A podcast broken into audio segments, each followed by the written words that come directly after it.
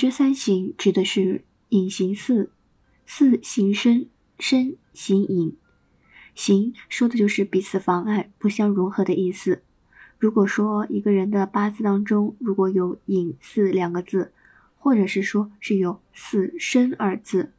又或者是说有身隐两个字，最糟糕的情况就是隐四身，你这三个字全部都有，就属于相形的这样一个情况。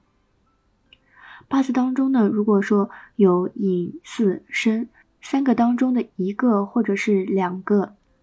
大运呢，或者是流年地支上碰到的另外一个或者两个，也是属于相刑的一个情况，或者是说你的八字当中有寅巳申三个当中的一个，大运呢碰上了其中的另外一个，而这部大运下面的流年呢又碰到了另外一个，这样也是一个相刑的情况。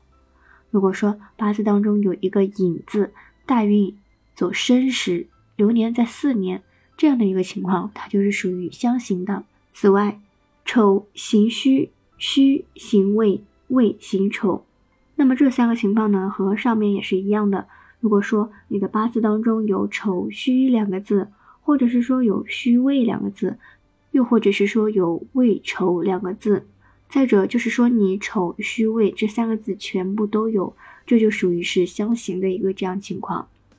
八字当中呢，有丑、戌、未三个当中的一个或者是两个大运，或者是流年的地支上碰到了另外一个或者两个，也是相刑的这样一个情况。如果说你八字当中有丑、戌、未这三个当中的一个，然后你大运碰上了其中另外一个，这个大运下面的流年地支呢又遇到了另外一个，那么这样的一个情况就是相刑。就比如说一个人他的八字当中有一个丑字。大运呢走戌时，流年在未年，那这样的一个情况就是相刑，子刑卯，卯刑子，这个也是一样的呀。就是说你八字当中有子或者是卯两个字，就属于相刑的；或者是说你八字当中呢有其中一个大运或者是流年的地支有另外一个，那样这样也是一个相刑的情况。除此之外呢，辰午酉亥，他们都属于自己相刑的。这是什么意思呢？说的就是说，你一个人的八字当中有两个辰，或者是更多的辰，有两个午或者更多的午，有两个酉或者是更多的酉，有两个亥或者是更多的亥。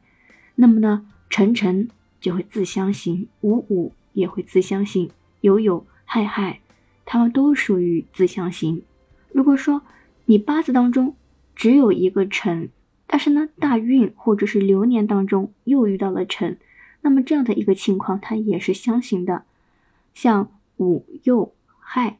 它们也是一样的一个情况。地支六害指的是子未相害、丑午相害、寅巳相害、卯辰相害、申亥相害、酉戌相害，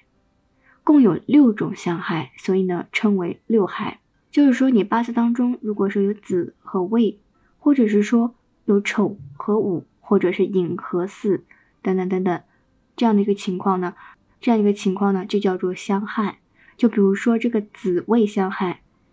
如果这个子和未字呢是相邻的，那么这个相害的力量是比较大的。如果说子和未呢它相隔，那么这个害呢就比较轻。这个相害呢和相刑的情况比较类似，就是说，如果你八字当中有其中一个字，而大运或者流年呢有另外一个字，那么也会相害。地支相破，指的就是说，子会破酉，酉呢也会破子，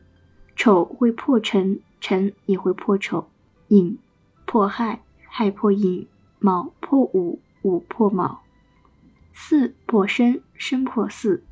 未破戌。戌破位，八字当中有子又有酉，那么子就会破酉，酉也会破子。